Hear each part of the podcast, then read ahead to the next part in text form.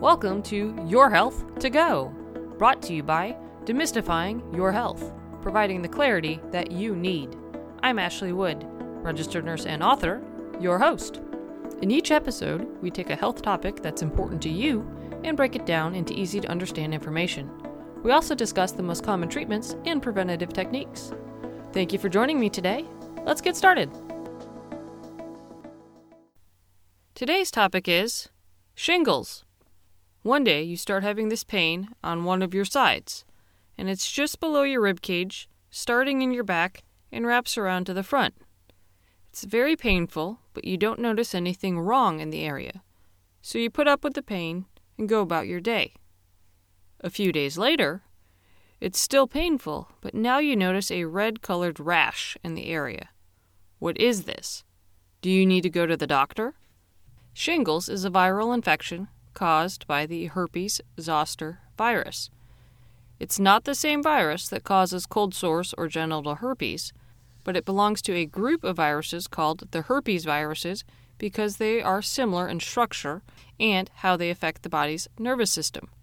Herpes zoster is actually directly related to the varicella zoster virus, which causes chickenpox. After you've had chickenpox, the virus lies dormant in your nerve tissue near your spinal cord and brain. Years later, it can reactivate and present as shingles. It can occur in anyone who's had chickenpox, but usually doesn't appear until most people are over the age of 50. Other things can trigger an earlier occurrence, such as cancer, HIV, AIDS, radiation treatment, chemotherapy, or certain medications, like those to prevent transplanted organs from being rejected or prolonged use of steroids. The infection usually lasts two to six weeks, and most people only get shingles once, but some individuals may get it two or more times. Symptoms usually include pain, burning, numbness, tingling, or itching to the affected area. The area is usually sensitive to touch, a red rash that begins a few days after the pain, and fluid filled blisters that break open and crust over. Usually, the rash is a single stripe of blisters that shows up on one side of the torso and wraps from the back to the front, but it can occur anywhere. Some other areas that it presents are on one side of the neck or face or around one eye. It's important to seek treatment for shingles to reduce the risk of complications, shorten the duration of the infection, and decrease the chances of spreading it to others since it's highly contagious. Complications can be significant and life changing depending on where the infection is. Post herpetic neuralgia is when the pain continues after the blisters have cleared. This is due to damage to the nerve endings, causing them to send incorrect messages of pain from the skin to your brain. Permanent vision loss can occur when a shingles infection is around the eye and not treated soon enough. Neurological problems can ensue depending on which nerves the infection impacts.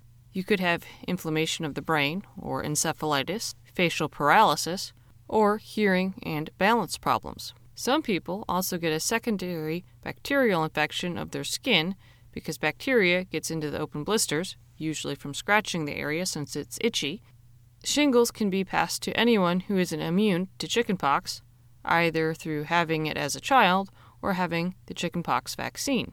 Transmission usually occurs through direct contact with open sores. You are contagious until the blisters scab over. The newly infected person will not get shingles, but get chickenpox instead. So if you have shingles, avoid contact with pregnant women, newborns, people with weakened immune systems, and those who have never had chickenpox.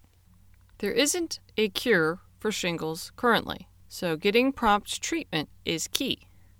Two antiviral medications, acyclovir and valacyclovir, are extremely helpful in decreasing the severity of the symptoms and the length of the time that you experience them. For pain, Capsaicin Topical patches or numbing agents like lidocaine, which comes in creams, gels, sprays, or skin patches, are good at providing some relief.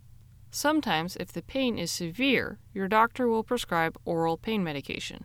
Another useful thing to try is taking a cool bath or using cool, wet compresses on the blisters. It's important to reduce the amount of stress you have because it's been reported that if you're stressed, your symptoms are worse. The best prevention against chickenpox and shingles is to get the vaccines.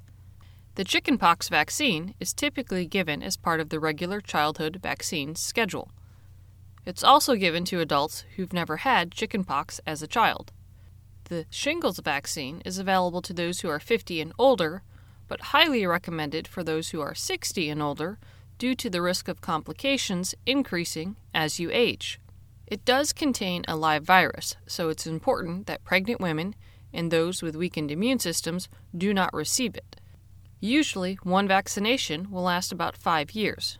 While either vaccine is not a guarantee that you won't get either virus, it can help lessen the chances significantly. Also, in the advent that you do get chickenpox or shingles, if you've had the vaccine, then your chances of complications and the severity of the disease are greatly reduced. Good hand washing is especially important after touching any blisters or the affected areas to prevent spreading the virus.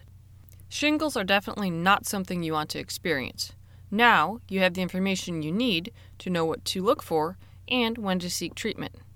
If you have any questions or concerns about shingles, please speak with your doctor. If you would like more information, please visit the American Academy of Dermatology's Shingles page. Thank you for spending some time with me today. If you found the material to be valuable and helpful, please tell your friends about us. We're on social media, so like and follow us there to stay up to date on our latest information.